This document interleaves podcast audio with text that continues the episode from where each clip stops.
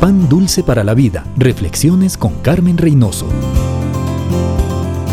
La clave del éxito es fijarse metas.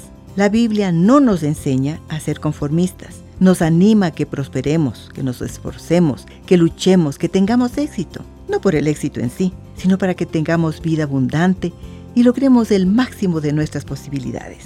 Pablo es un gran ejemplo. Su propósito, su meta de servir a Dios, él lo cumplió. No fue fácil, pero él sabía dónde iba. No le importó las veces que fue apedreado, azotado, encarcelado. No le importaron los naufragios, la persecución, las injusticias. Él siguió a la meta. Prosigo, olvido lo que queda atrás, me extiendo a lo que está adelante. Prosigo a la meta, al premio del supremo llamamiento de Dios. Conformarnos con nuestra condición actual es peligroso porque nos estanca, nos impide extendernos y llegar a la meta.